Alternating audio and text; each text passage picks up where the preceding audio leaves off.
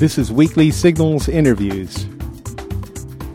Broadcast every Tuesday morning from 8 to 9 on KUCI 88.9 FM, Irvine, California. I'm Nathan Callahan. And I'm Mike Kaspar.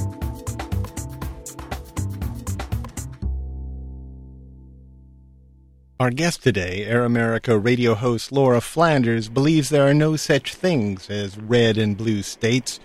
In her new book, Blue Grit True Democrats Take Back Politics from the Politicians, she discovers progressive change everywhere in the U.S. and also a simple truth.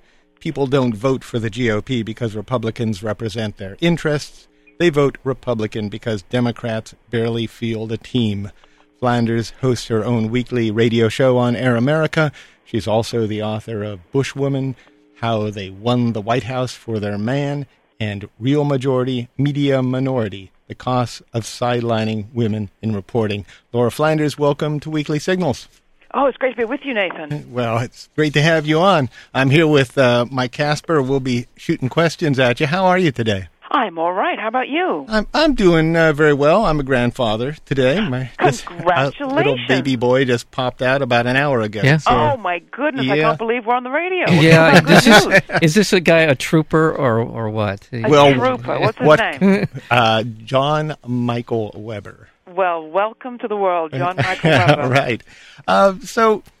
Tell me, uh, we've been talking about the Democrats last week voting uh, or not voting uh, about for the uh, Iraq appropriations bill. And can you tell me uh, why is it that they're so wimpy? Why can't they find a spine and uh, and oppose what Bush is doing with a very unpopular war?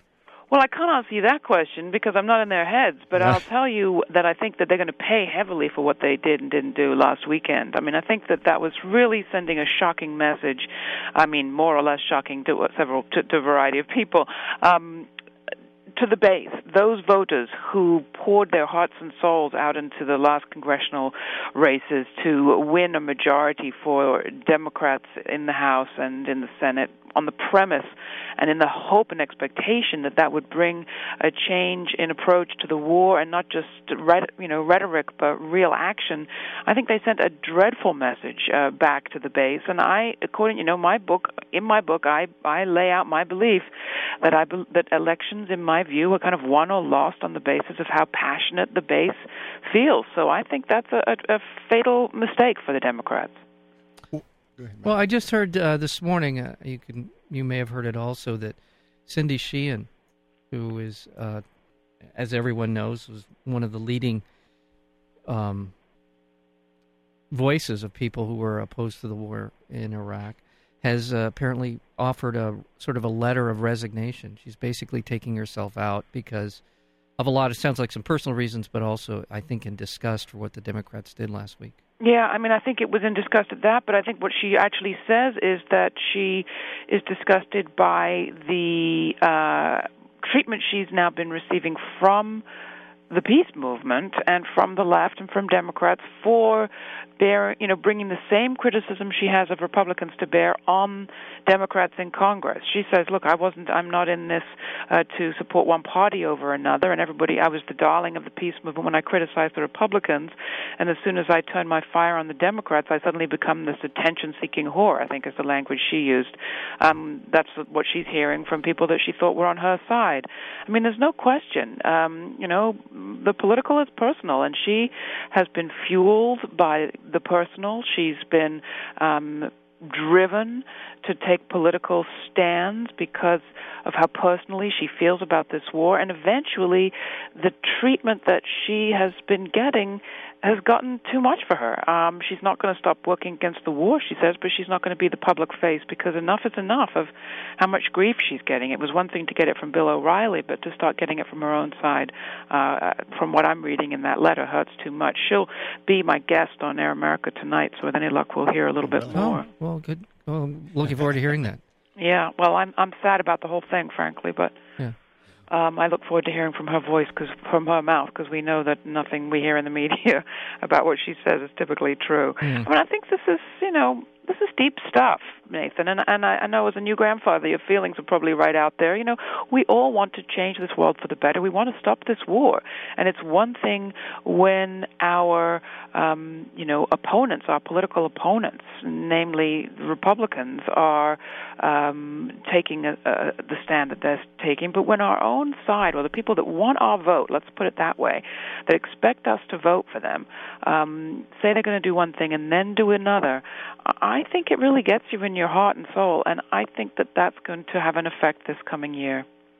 Now, uh, what would you suggest that the Democrats do, or what should we do? I, I mean, well, about, well, let me rephrase that too. Do you think a third party has a chance this time?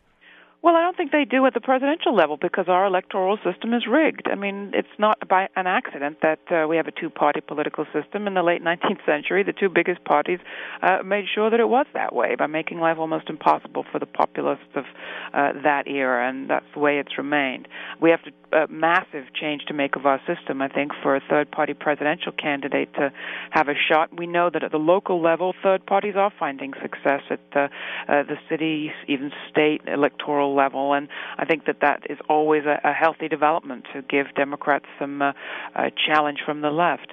Uh, but getting realistic, I mean, I think that in terms of the presidential race, um, we need to send a message to those Democrats that are seeking for our votes this coming election year that uh, this is unacceptable to us. That, that their cave in on the Bush appropriations for Iraq uh, really drew a line in the sand that they are now no longer uh, only uh, in opposition to the Republicans, they're, they're in opposition to their own base. They were more frightened, it seemed to me, of uh, bad press in Washington than they were of more deaths in Iraq. And, and that is a message we've got to turn around that that is unacceptable to us, the voters.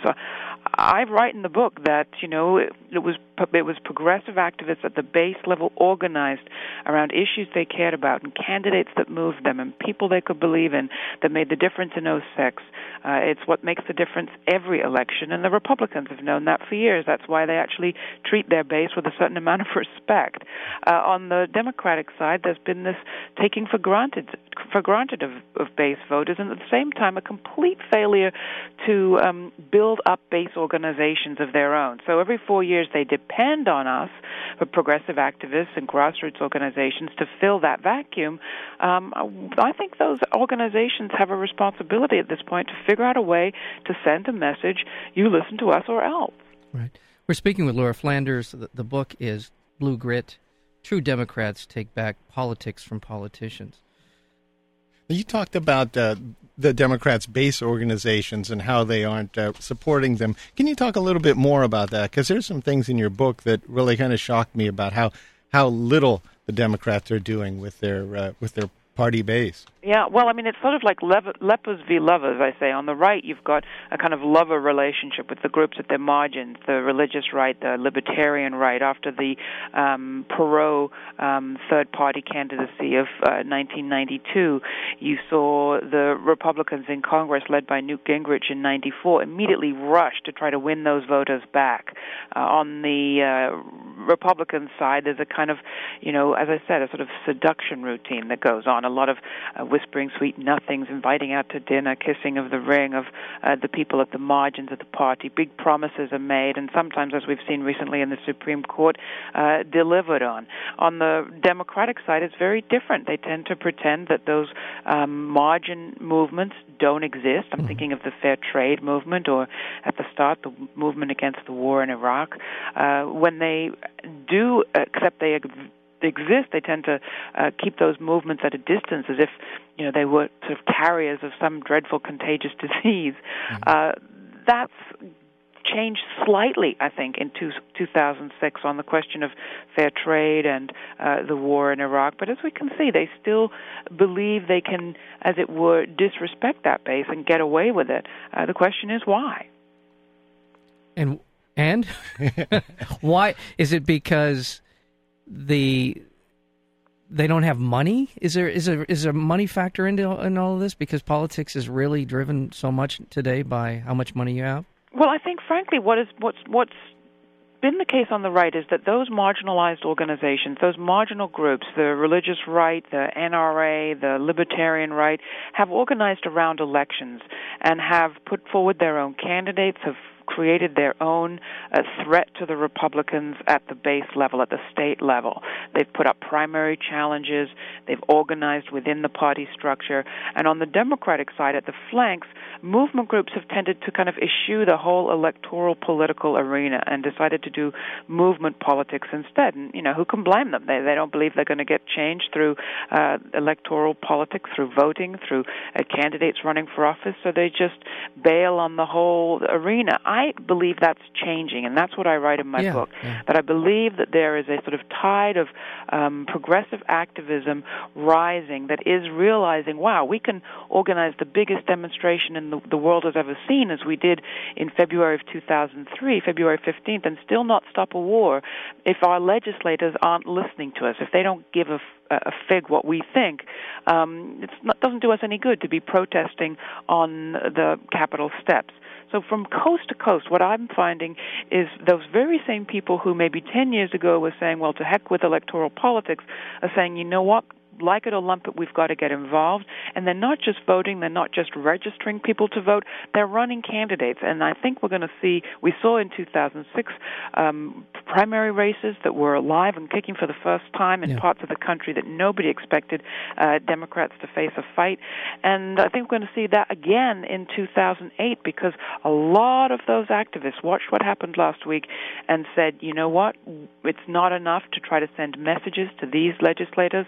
We have to change the face of Congress and we have to get uh, these new people in and these folks out. Well, Laura Flanders, talk a little bit about 2006 and also some of the examples that you cite in your book. But two of the big surprises for me were um, the Senate race in, in Virginia and in Montana. Yeah, those certainly were two of the the great surprises on that night. I remember watching way late into the evening, and those things weren't decided until very, very, very late, and by a mar- very small majority. But at the same time, they came out on the right side, didn't they? Well, they did. and At the same time, both of those candidates, I hate to tell you, voted the wrong way on that war appropriations bill last week. Both uh, Jim Webb and Jon Tester voted for giving Bush what he wanted, which was, in Tester's case, less so for, for me in, in Webb's case, but in Tester's case, was a, a, a surprise. I thought Tester would hold hang tough, but he didn't, and I think that's partly because he's under a lot of pressure. His uh, fellow senator from uh, Montana, Max Baucus, is one of the more conservative, one of the most conservative uh, Democrats uh, you're going to find.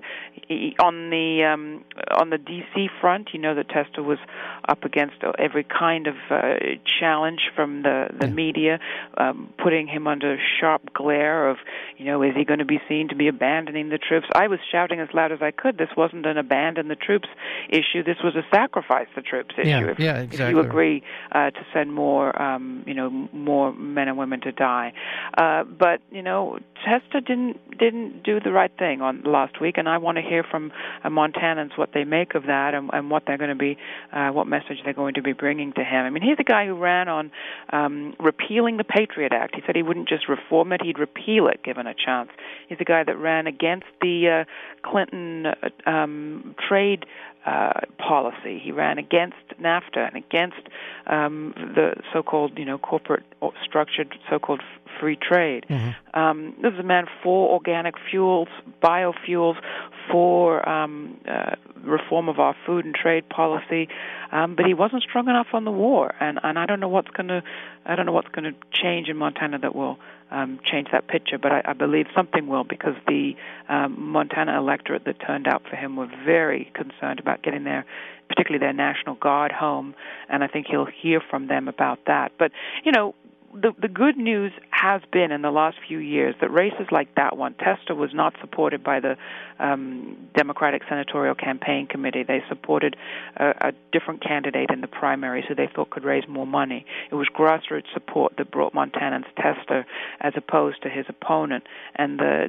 the you know the the Senate Campaign Committee had to go along. The same with Jim Webb. He was a candidate made viable by Netroots activists at a time when the uh, Democratic Senate Campaign Committee didn't think he had a chance. So, you know, looking at the election of these two guys, their election was made possible by grassroots. Uh, now those grassroots have to make themselves heard to those folks. Uh, we got you where you are today. Now you can't just, uh, you know, shove us to the curb. So are are you seeing? Let's let's talk a little, more about the, some of the examples that you cite in, in your book, uh, Blue Grit, of people that are sort of taking on uh, the establishment and, and, and progressives were winning. Is there one in particular that really stands out to you as a success story? Well, that, you know, there are lots. I mean, one is the one of the sort of fun characters in the book is Rocky Anderson, the mayor of Salt Lake City. Mm-hmm. I mean, talk about blue and red states. Uh, mm-hmm. Uh, those electoral college maps really do mess with our heads. Who would think that the biggest city in the reddest state of the union, Utah, would be headed up by one of the more progressive mayors you're ever going to find. Rocky Anderson is, you know, pro-gay marriage, uh, the Kyoto Protocols. Mm-hmm. When Bush comes to town, he greets him not with a fancy dinner at town hall, but with a massive anti-war demonstration. Right. Calling um, for his impeachment, I believe. And calls for his impeachment, exactly. Uh, I mean, this is uh, the classic example of, you know, there are progressive blue dots all across the map that our national media don't uh, bring to our attention, and frankly, the national Democrats don't pay much attention to, even though in a city like Salt Lake City, Utah, you've got a mayor who has a lot to teach about how do you win over opponents, how do you work with people who disagree with you, how do you model progressive politics in a way that keeps um, the image of good government alive, even in a state where you've got a lot of right wing rhetoric um, talking about the evils of government and the evils of um, democratic government in particular. So, you know, one of the parts of my book is to one of the messages of my book is to try to say don't write anywhere off. Uh, this is a yeah. the Democratic Party strategy has been a disaster to write off about a third of the states uh, I'm very supportive of Howard Dean's 50 state program that says, you know, for the Democrats to even field a team, for the Democrats to even have a chance, uh, even at the level of keeping their policies alive, let alone keeping their politicians elected, um, they've got to be active in all 50 states. It's um, just a, you know, self sabotage routine uh, to give up and hand whole parts of the country over to the Republican base. That's a way to advance policy as well as advance a majority in Congress, and it doesn't serve anyone's interest but the right. So that's one of the, the big lessons of my research around the country. And then another one was, as I said, this kind of rising tide of local activism where you find people like uh well in Nevada in Salt in in uh, Las Vegas I, I was very taken with um Maggie Carlton who's day job is as a, as a cafeteria worker in the Treasure Island Casino in Las Vegas' Strip, and then her part-time job is as a state senator. She's in her third term. She's somebody who was a culinary workers union shop steward who decided, yeah, I could spend my time trying to educate legislators, or I could be a legislator, and she's been one for close to ten years now. So those are the kinds of stories that I think are um, indicative of what's happening around the country yeah. that we don't hear much about. Well, it's good to hear. We we we're broadcasting to you. Uh, we're coming to you from Orange County, and we we know exactly what you're talking about in the sense that uh, for many many years the Democratic Party here uh, barely, as you put it, barely fielded a, a, a team. And uh, my contention has always been that people aren't voting for Repub. Um, they're vote when they vote for a Democrat. It seems that they're voting against the Republicans more than they're voting for the Democrat because they don't really know what much about the Democratic Party, and and uh, it is a real problem. It's a real issue that I think the Democrats uh, as you said, Howard Dean is on the right track. To, well, to I was shocked. I mean, after I spent election night 2004, sort of trying to cheer up my listeners at Air America Radio, who were a mm. very Democratic voting bunch, and for them, you know, the sky had just fallen in. The country was awash in conservative values as far as the the media were concerned, and I had so many people calling in saying that they were going to immigrate to Canada that finally yeah. some Vancouver listener called in and said, "Wait a minute, you do know you need a visa to come here." you know what I set out to find out and what people can find in the book is the answer to the question: Is the country really that awash in conservatism, or is it simply that somebody's not doing politics right? Mm-hmm. And what I found, frankly, and again, the details are in the book. You can and read the, the numbers there. But um, what I found was, frankly, you know, that in most parts of the country, the Democratic Party was in a shambles. Even in so-called blue states, or in very hotly contested states like Nevada, that had been a battleground for the last two presidential races, there was nothing resembling a really well-functioning, well-resourced uh, state party in evidence. Mm-hmm. No functioning website to speak of. No, ele- not no um, computerized voting roll. No full-time communications director. I mean, when the 40 state parties were were surveyed by a group called Grassroots Democrats after the election of 04, they found that 66% of state parties had no full-time communications director, nobody to put out the Democratic point of view during the legislature, no computerized voter roll, no functioning website. Um, this is just an unacceptable way to run an organization. And again, I think there is a movement for change. And in California, I understand that the uh, state Democratic Party convention last month, you had people calling for is it a 58 county uh, plan yeah. to kind of model what Dean has done at right. the state at the national level at the state level. So there aren't uh, counties that haven't ever seen a Democrat knock on their door. That's just not the that's just that isn't a state of affairs that's allowed to continue. Yeah, I, the the Republicans got a big leg up with Richard Viguerie in the in the 80s and and and they sort of the bringing it up to us more of a a business model uh, to run the political party. And but at the same time, though, there's nothing preventing the Democrats. No, from, there isn't, uh, and I think doing that, the same. I think it's important to, to to essentially adopt, adapt, and improve. If the, the Democrats can do that, and well, the they have, and they have I the winning to, message, they really have the winning message for most well, people. Well, the irony is, I spoke to Richard Viguerie from my book, and yeah, he I said, know. "You know, we learned everything we did from you. Okay, not from me personally, but Yeah. from the left, and in fact, the far left. They learned from the Communist Party that you have to build cells Yeah. Where people have group loyalty, and then you spread that, um, as it were, sort of in a contagion, uh, building on the passion of a few to infect, as it were, or you know, inspire. Let's say, to use Yeah. better rhetoric. Um, the many, and Yeah. that's how the you know I think that we often look at the right. People on the left look at the right and see this top-down monolith. And sure, there's a lot of power and money that goes from the top down, but there's also a healthy respect for building at the bottom up, Yeah. uh, servicing the members, servicing the ground troops, making sure that people do feel that they're getting something back for their engagement, so that you know the religious right churches don't just lecture on a Sunday; they also provide you know soup kitchens and marriage counseling and free child care. And I found out the Focus on the Family, the religious right organization, will actually throw a birthday party for your kid in the church for free. Uh, I mean, what working parent doesn't want that? So, I mean, I think that we need to take a new look at the right and think about how have they actually built this structure, this sort of social network that mobilizes every four years uh, for Republican candidates. For them, it's less about the candidate running at the top of the ticket, more about those relationships at the base. The Democrats have relied on charisma, and Bill Clinton was a very bad sort of example of exactly that. The charisma at the top will carry the country. It doesn't work that way Yeah. uh, when you don't have a, a, a charismatic candidate. Yes. Well, if you want to know more about how the Democrats can can uh, Succeed. succeed, exactly. Thank you, uh, and uh, and and read about some inspirational stories. The book is Blue Grit: The True Democrats Take Back Politics from the Politicians. Laura Flanders, thank you for joining us here on uh, Weekly Signals. Well, thanks for having me, and congratulations again.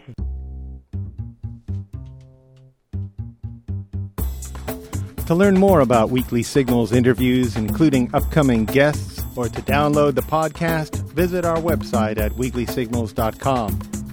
And be sure to visit nathancallahan.com for daily readings and feature articles. Until next week, I'm Nathan Callahan. And I'm Mike Caspar, and this is Weekly Signals.